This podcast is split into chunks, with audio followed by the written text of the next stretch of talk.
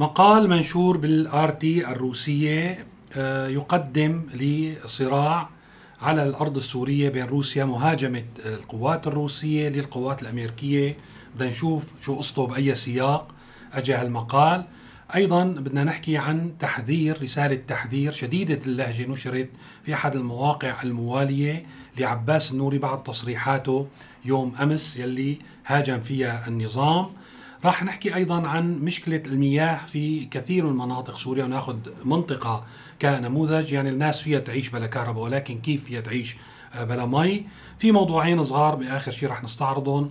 الأول هو أيضا عمل بطولي للجيش السوري في إرشاد دورية أمريكية تائهة إلى الطريق الصحيح، وقلق يعيشه السوريين بانتظار رسالة على جوالاتهم. بدنا نشوف شو هي هالرسالة. فإذا مرحبا وأهلا فيكم باستعراض أحداث اليوم السبت 29 كانون الثاني عام 2022.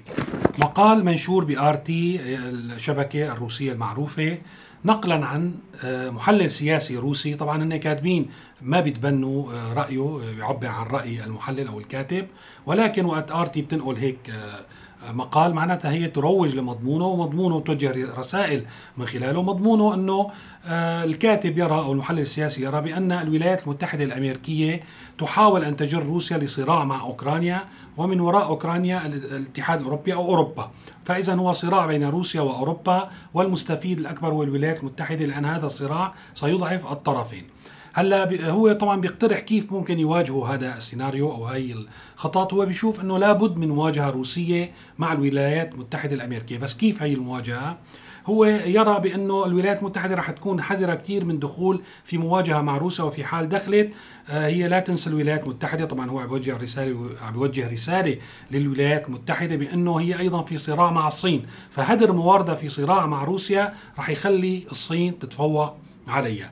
طيب هلا وين هذا الصراع؟ هو الكاتب يقترح أين سيكون هذا الصراع بين روسيا والولايات المتحدة. طبعا ما راح يكون بروسيا ولا بالولايات المتحدة ولا في أوكرانيا، بده يكون عنا نحن السوريين، راح يكون لنا شرف استضافة هذا الصراع. وبالتالي يتوقع الكاتب أن تهاجم القوات الروسية القوات الأمريكية في سوريا لعدة اعتبارات. أولا أنه تركيا ممكن ما تتدخل، لأن روسيا ما رح تتعدى على المناطق التي تسيطر عليها تركيا أو التي تنوي بالسيطرة عليها. أنه أوروبا ما لها كثير مصلحة بأنه تدعم الولايات المتحدة في سوريا، وبهالحالة ممكن أنه توجه ضربة للولايات المتحدة وتعيد منطقة شمال شرق سوريا إلى النظام في دمشق، وتظهر الولايات المتحدة على أنها معتدي في أرضنا أمام الرأي العام العالمي. يعني هي الخطة ببساطة. طبعا أنا ما راح أعطي رأيي يعني بهذا الموضوع. أنا برأيي هذا السيناريو ما ممكن يصير، ولا يمكن لروسيا أن تهاجم الولايات المتحدة في سوريا أصلا. كل الخطوات أنا برأيي منسقة بين جميع القوى، ولكن ما بيهمني من هذا الموضوع أنه كيف يفكر ساسة العالم، وكيف يفكر المحللين السياسيين والصحفيين في أرضنا في سوريا. يعني أصبحت هي حلبة مفتوحة لتصفية الحسابات وللصراعات، تجنبا للصراعات في أراضي وفي هذه البلدان بشكل مباشر. فيقوم بهذه الصراعات على أرضنا، ويعني فوق رؤوسنا. مثل ما قلنا نحن رايحين بين الإجرين. في واحد كتب لي بالتعليقات رايحين تحت الإجرين، مزبوط. مع الأسف نحن اليوم مواطنين كسوريين رايحين تحت الإجرين، هذا هو الواقع مع الأسف. رسالة تحذيرية شديدة اللهجة لعباس النوري نشرت في موقع من المواقع التابعة للنظام، موقع موالي ومرتبط معروف بارتباطه مع القصر الجمهوري. هي الرسالة التحذيرية أجت بعد تصريحات يوم من تصريحات عباس النوري اللي تم تناقلها على نطاق واسع، ينتقد فيها بشكل حاد وبشدة أداء النظام السوري، يعني كتله الخمير والفطير. طبعا النظام السوري ما ممكن. أول شيء خلينا نشوف عباس النوري شو قال يعني لحتى أثار غضب النظام. عباس النوري طبعا مقتطفات هو على إذاعة المدينة في دمشق، كان عنده لقاء في برنامج المختار، وقال عباس النوري بأنه الدولة السورية مسؤولة عن كل شيء لكونها تحكم جميع القطاعات، يعني تحكم كل شيء، منذ العام 1963. ويقول أيضا بأن يعني ما يحد الفكر هو وجود سلطات تتوالد من نفسها، يعني في إشارة لتوريث الحكم، والتي ينشأ عليها المواطن، وبالتالي يصبح وطنه هو السلطة أو النظام، وهذا بيولد تناقضات، بيصير في خلط بين السلطة والنظام وبين الوطن. النوري قال كمان أنه بيننا وبين الدول العربية فروقات شاسعة على صعيد الحريات، والدولة يمكن أن تحذف اسم شاعر من الوجود لمجرد اختلافه بالرأي معها، في إشارة إلى نزار قباني في أحد المراحل. وأنا أتمنى ألا يحذفوا اسم عباس النوري بعد هذا التصريح، يعني الله يحميه. وبيقول أيضا من هون بقى اصطادوه وبلش الاتهامات من هذا التصريح بالتحديد يلي قال فيه دخل المواطن الفلسطيني داخل مناطق السلطة الفلسطينية، خلينا ندقق تماما على هذا التعبير، بالأراضي المحتلة أكثر من 10 أضعاف من دخل المواطن السوري، في دلالة على الفشل الإداري والاقتصادي والفساد الموجود بسوريا. أنا هيك فهمت الموضوع بكل موضوعية. وأكد النوري من يصف الشعب السوري بأنه لا يمكن أن يستوعب مفهوم الديمقراطية فهو خاطئ، ويمكن تعليم الشعب الديمقراطية وأن يجعله يخوض تجاربه. وآخر شيء قال سوريا كانت بلد الديمقراطيات بانتخاباتها وأحزابها، خصوصا في أربعينيات وخمسينيات القرن الماضي، إلى أن جاء حكم العسكر وأطاح بالديمقراطية والدستورية، في الإشارة إلى الفترات اللي كانت بال47 ل49 ومن 54 ل58. حكينا هذا الموضوع باستعراض تاريخ سوريا المعاصر بعدة تسجيلات. هلا طبعا هالتصريحات أزعجت النظام كتير. النظام ما ممكن يمسك عباس النوري ويدكه بالسجن الشخصية العامة، على الأقل مو هلا، إلا إذا استمر في هذا السلوك. فبيوجه له رسالة شديدة اللهجة فيها من الاتهامات والتذكير بأنه هو صاحب الفضل فيما وصل إليه عباس النوري، لأن هذا أسلوب النظام عموما، أنه لا يمكن لأحد أن يصل بمجهوده الشخصي، دائما الإنجاز هو من فضل النظام من عطاء النظام. ويجب أن أي مبدع أو مفكر أو أي شخص صاحب إنجاز في سوريا أن يشكر النظام ويكون موالي له حتى الممات، لأن لولا النظام لما كان هذا المبدع مبدع، ولما كان رجل أعمال إلى آخره. بتقول الرسالة عباس النوري بعد إغلاق باب الحارة أصبح عواءه في الداخل، يا عيب الشوم. كلنا نعلم أن أبو عصام في باب الحارة كان أحد الثائرين على الانتداب حينها، ولكن اليوم بات يقارن رواتب من تدعمه إسرائيل براتب موظف في سوريا يتقاضاه بشرف، يتقاضاه دون خوف أن يحرم منه الشهر المقبل بسبب قانون أو غيره. يعني هن عم يحكوا على 20 دولار يلي عم ياخدوها، أو 30 دولار عم ياخذ الموظف السوري يلي ما بتكفيه مواصلات أو خبز أو كهرباء لا ما بتكفيه. هن عم يحكوا على هذا الراتب يلي بيخاف عليه، أو يعني دون خوف. بيكملوا بطل باب الحارة بات اليوم يلهث وراء اللايكات وإعادة تسليط الأضواء عليه بعد أن قتله آغا الشام الراحل بسام الملا، يعني في إشارة لموت أبو عصام في المسلسل. يردح ويبث سمومه يمينا وشمالا، إن كانت حكومة الكيان الإسرائيلي تثير إعجابك فعليك بها، فسوريا لا تتشرف بك وبأمثالك، ولن تقف عليك فغدر بها من هو أكبر منك، ولكن عليك أن تذكر من هي سوريا وماذا قدمت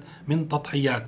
فإذا هذا هو الأسلوب. طبعا هو مثل ما شفنا ما قال لا إسرائيل ولا أنه هو معجب بإسرائيل، عم بيقول موظف في السلطة الفلسطينية المعروفة بقلة مواردة وقلة حيلتها أعلى بكثير من يعني 10 أضعاف رواتب الموظف السوري. مرة ثانية في إشارة إلى الفساد والفشل الذي في سوريا. يعني أنا بصراحة ما شفت بتصريحاته بكل موضوعية أي إعجاب بالكيان الصهيوني أو بإسرائيل للأمانة. يبدو دورك اليوم تفسر هذه الصورة، يضعك أينما شاء من يدفع لك الأموال، ما بعرف أي الصورة بأي دور الحياة، فقادر أن يضعك في قصر وقادر أن يضعك في سلة مهملات، فمن كان ربه المال كانت عبادته ضحلة. دغري اتهموه للزلمة أنه قابض. إذا طلع شخص تظاهر بيقولوا له أنت طالع بشان سندويشة شاورما، وهلا شاورما صارت حلم فلافل.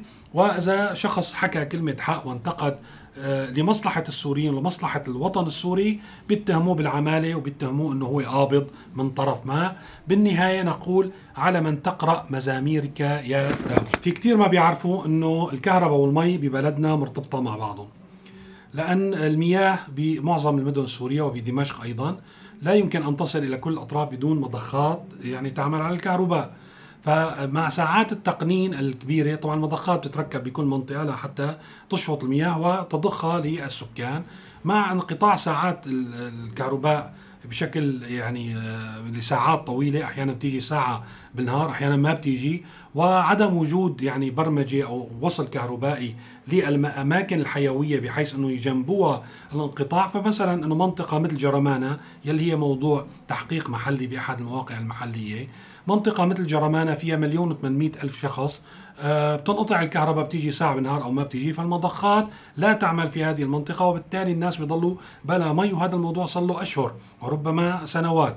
وثمن المياه المعبأة هو ثمن يعني بتكلفة مرتفعة جدا بالنسبة لدخل المواطن. 8 براميل اللي بتكفيه تقريبا أسبوع للشخص بيدفع حقها 30,000 ليرة سوري، يعني نصف الراتب تمام، يعني كل الراتب تبعه بيأديه أسبوعين مي وفقط. يعني ما عم نحكي على الكهرباء. طيب الكهرباء فيك تعيش بلاها، فيك تعيش تنام بكير وتفيق مع الضوء وتتدفى بالبطانيات، ولكن الماء كيف يمكن أن يستغني عنه الإنسان السوري؟ هلا في مشكلة، المشكلة رح تتفاقم بكرة بأشهر الصيف بدون ما يكون لها حل، لأن كل التصريحات تقول بأن الكهرباء أزمة مستعصية ولن يتحسن أداء الكهرباء إلى الدرجة، مثلا منطقة مثل جرمانا مثل ما فهمت بدها 11 ساعة كهرباء لحتى تحسن توصل المياه لكل المواطنين. مرة أخرى يفعلها الجيش السوري ويتم تصوير العملية وتعرض على وكالة سانا والتلفزيون الرسمي وكل وسائل الإعلام الرسمية وشبه الرسمية بإرشاد عنصر من الجيش السوري لدورية أمريكية تائهة في وسط مدينة الحسكة إلى الطريق يعني الذي يجب أن تسلكه، الطريق الصحيح. ويقدم هذا العمل مرة أخرى بكل فخر وبكل اعتزاز من قبل الإعلام الرسمي على أنه عمل بطولي وانتصار للجيش السوري. اليوم معظم السوريين عم يعيشوا بحالة قلق لأن تم الترويج عبر وسائل الإعلام أيضا يعني الموالية بأنه وزارة التجارة الداخلية رح ترسل رسائل إلى الشرائح التي لا تستحق الدعم، رسالة اسمها أنت لا تستحق الدعم أو أنت خارج إطار الدعم، بناء على معايير حكينا فيها بالتفصيل من أشهر. وبالتالي الموضوع طبعا مو واضح، ما بيعرف مين بده يوصله الرسالة ومين ما بده يوصله الرسالة، فهي أشبه بحالة الانتظار اللي كنا يعني نشوفها أيام البكالوريا وظهور النتائج. ممكن الواحد يعني من غايب علمه توصله هالرسالة ويحرموه من الدعم، علما أنه هو رح يكون يستحق هذا الدعم. هني قال فتحوا باب أنه أنت بتقدم اعتراض، بس أمام يعني أنا ما بتوقع في سوري رح توصله الرسالة وما يقدم اعتراض، لأن حقيقة الغالبية العظمى من السوريين اليوم هن بحاجة لمساعدة ودخل لا يكفي لتأمين النفقات الأساسية لمعيشتهم في كل المجالات.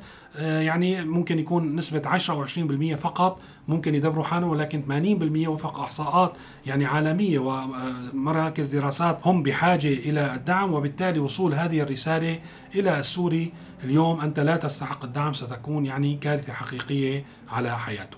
هذا كل شيء بدي أحكيه اليوم، ممكن تشوفوا أخبار أكثر على الرابط اللي بيطلع قدامكم بسيريا نيوز، وتتابعوا الأخبار أول بأول عبر رابط تيليجرام سيريا نيوز، رح أحط لكم الرابط في صندوق الوصف.